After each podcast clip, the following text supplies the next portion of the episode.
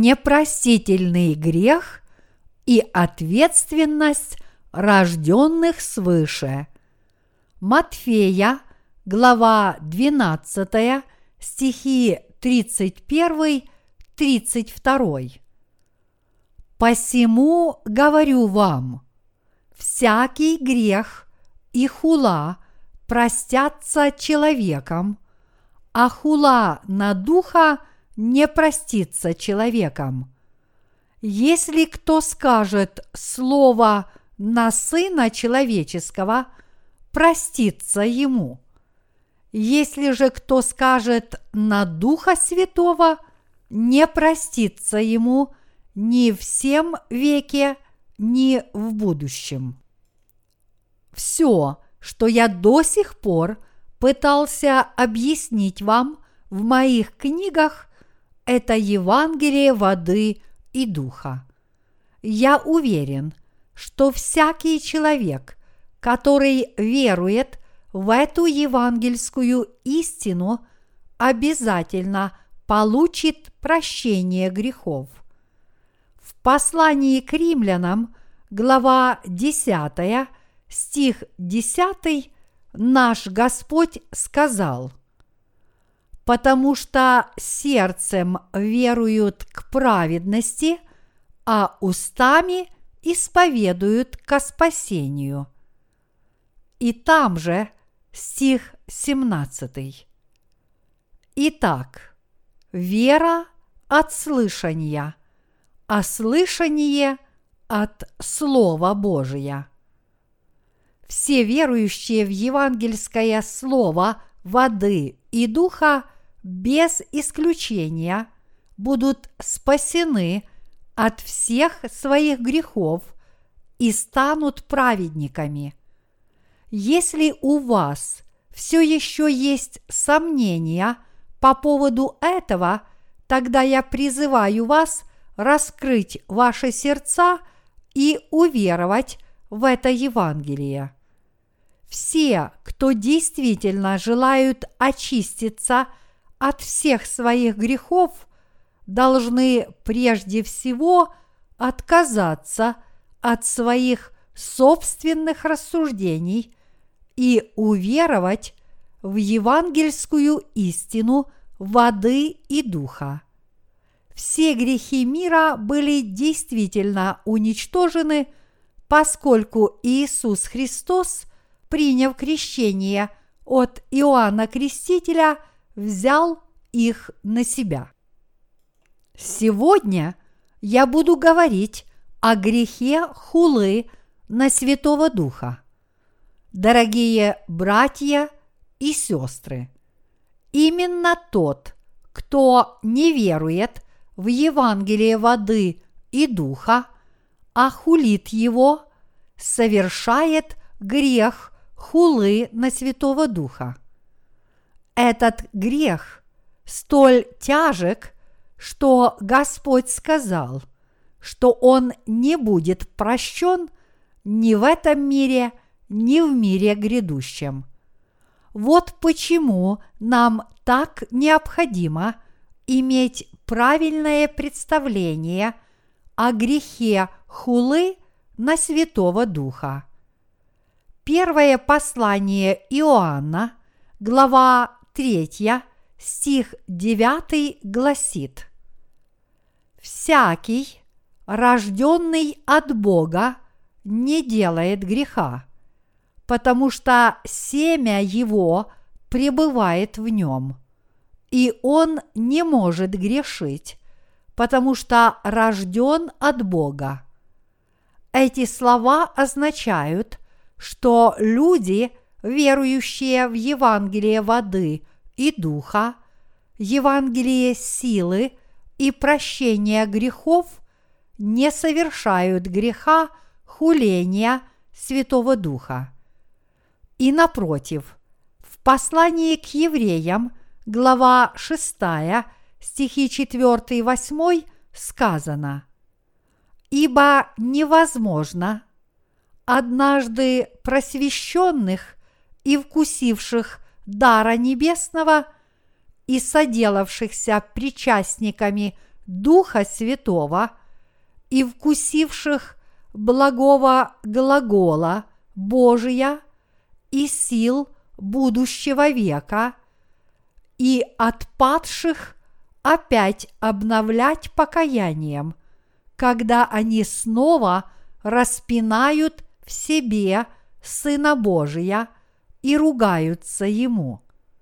Земля, пившая многократно сходящий на нее дождь и произвращающая злак, полезный тем, для которых и возделывается, получает благословение от Бога.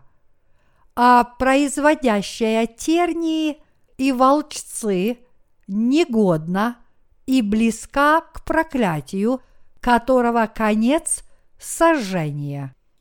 В послании к евреям, глава 10, стихи 26, 29 говорится также следующее.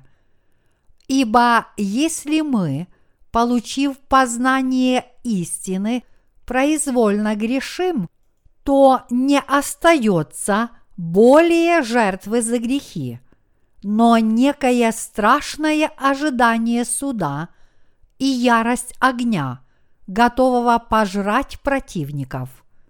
Если отвергшийся закона Моисеева при двух или трех свидетелях без милосердия наказывается смертью, то сколь тягчайшему, думаете, наказанию повинен будет тот, кто попирает Сына Божия и не почитает за святыню кровь завета, которую освящен, и Духа благодати оскорбляет.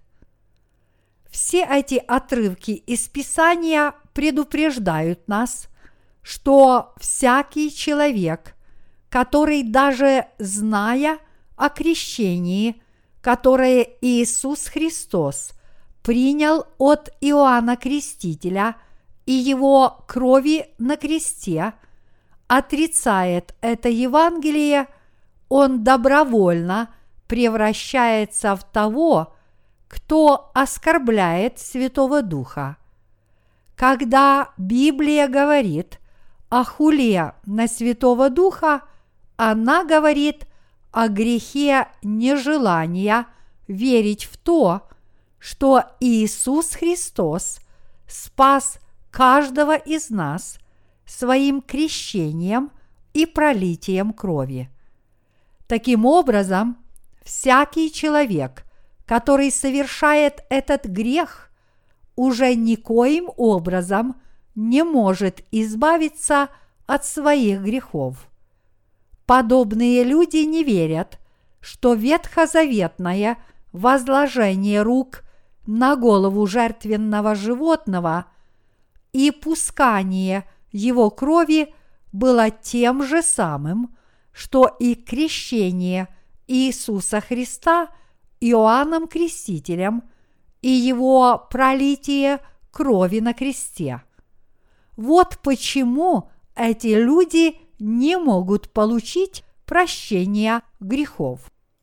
В первом послании Иоанна, глава 5, стих 16 сказано «Если кто видит брата своего, согрешающего грехом не к смерти, то пусть молится, и Бог даст ему жизнь то есть согрешающему грехом не к смерти.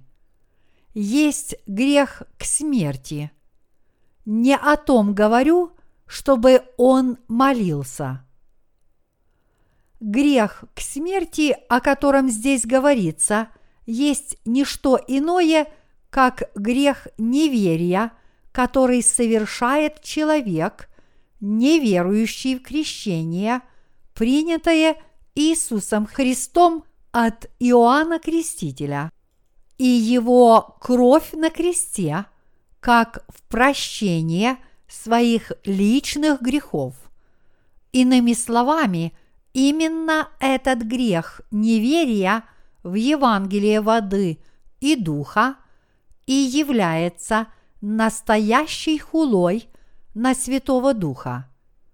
Все люди, которые действительно боятся Бога, верят, что Иисус Христос взял на себя все грехи мира и уничтожил их благодаря крещению, которое Он принял от Иоанна Крестителя и пролитию его крови на кресте.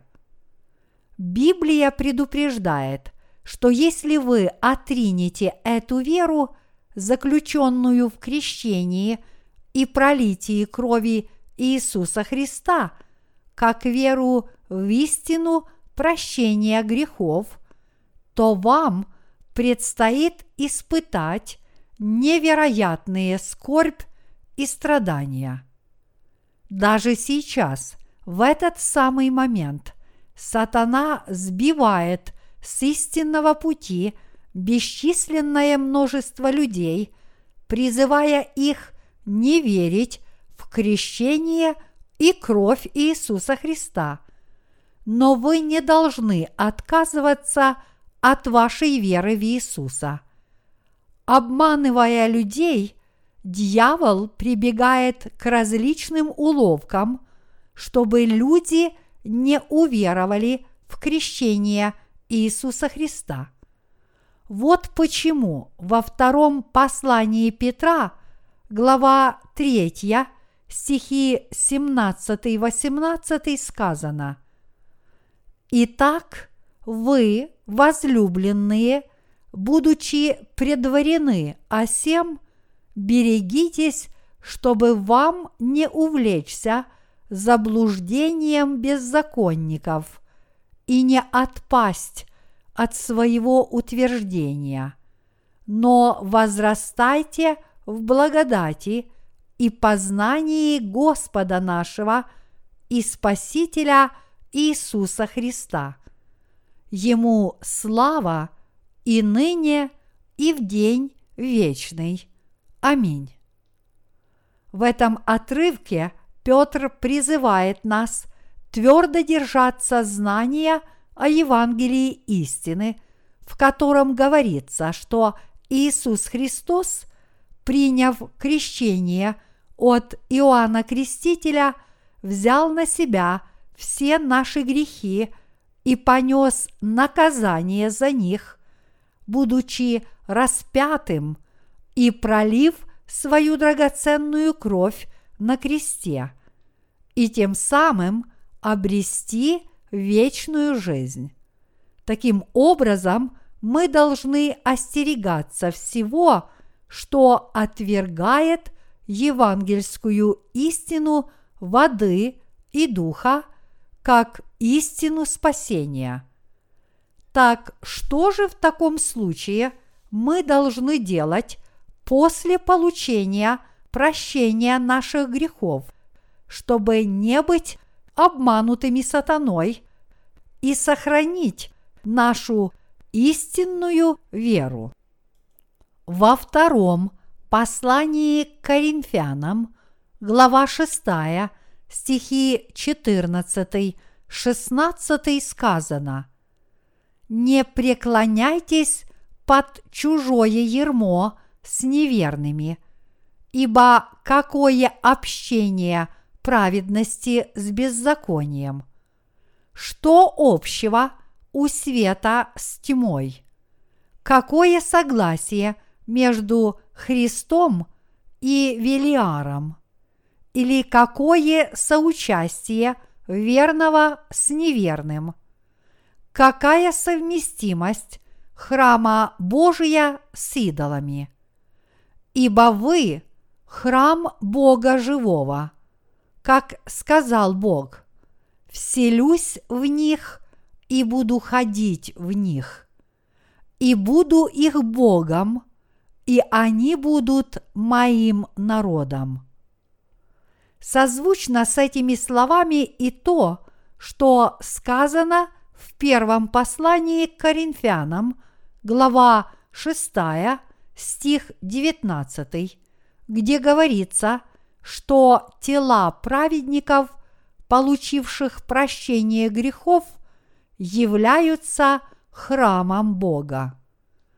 Итак, праведники, которые получили прощение грехов, не должны и не могут совершать Божьи дела вместе с непрощенными грешниками. Это не угодно Святому Духу. Праведники, освободившиеся от пут греха, должны объединяться только с такими же праведниками, и именно в таком сообществе праведников они должны вести свою духовную жизнь, проповедовать Евангелие и защищать свою веру. Мы не должны позволять себе смешиваться с грешниками. К примеру, если бы для работы в угольной шахте люди должны были одевать белую одежду, то разве она не стала бы черной через несколько минут? Подобно этому, если праведники попытаются служить Господнему Евангелию вместе с грешниками, они, в конце концов, извратят настоящую истину прощения грехов. Если это произойдет с нами, мы утратим Евангелие воды и духа, и обманутые сатаной снова окажемся в растерянности и замешательстве. Сатана пользуется любой возможностью, чтобы наброситься и растерзать всех, даже рожденных свыше, если они отделены от своей церкви и своих духовных лидеров. Например, в документальных фильмах о дикой природе мы часто видим, что когда хищники преследуют стадо каких-либо травоядных животных, их жертвами становятся именно те животные, которые отстали от стада. Подобно этому люди, которые отделяются от сообщества праведников, в конце концов погибают. Вот почему Бог Отец основал на этой земле свою церковь, собрав вместе всех, кто верует в Евангелие воды и духа. Относительно Божьей церкви сказано в Евангелии от Матфея, глава 16, стихи 16-18. Симон же, Петр, отвечая, сказал, «Ты Христос, Сын Бога Живого». Тогда Иисус сказал ему в ответ, «Блажен ты, Симон, сын Ионин, потому что не плоть и кровь открыли тебе это, но Отец мой, сущий на небесах. И я говорю тебе, ты, Петр, и на всем камне я создам церковь мою, и врата ада не одолеют ее. Самое пристальное внимание мы должны обратить на тот факт, что именно на этой вере в Иисуса Христа и признании Его истинным Спасителем и была создана Божья Церковь в полном соответствии с тем, что Петру сказал сам Иисус. Кроме того, о Божьей Церкви говорится в первом послании к Коринфянам, глава 1, стих 2. Церкви Божией – находящийся в Коринфе, освященным во Христе Иисусе, призванным святым, со всеми призывающими имя Господа нашего Иисуса Христа во всяком месте у них и у нас. Апостол Павел определяет Божью Церковь как собрание святых, получивших прощение своих грехов. Иными словами, здесь Бог говорит о том, что Его Церковь представляет собой собрание тех, кому по вере в Евангелие воды и духа были прощены все их грехи. А в книге пророка Иеремии, глава 3, стихи 14-15, Бог сказал, «Возвратитесь, дети-отступники, говорит Господь, потому что я сочетался с вами и возьму вас по одному из города, по два из племени и приведу вас на Сион, и дам вам пастырей по сердцу моему, которые будут пасти вас с знанием и благоразумием. В полном соответствии с тем, что здесь пообещал нам Бог, Он призвал рожденных свыше служителей, чьи сердца находятся в согласии с Его сердцем, быть лидерами церкви, и Он наказал им совершать различные дела, чтобы они могли питать духовной пищей рожденных свыше детей Божьих.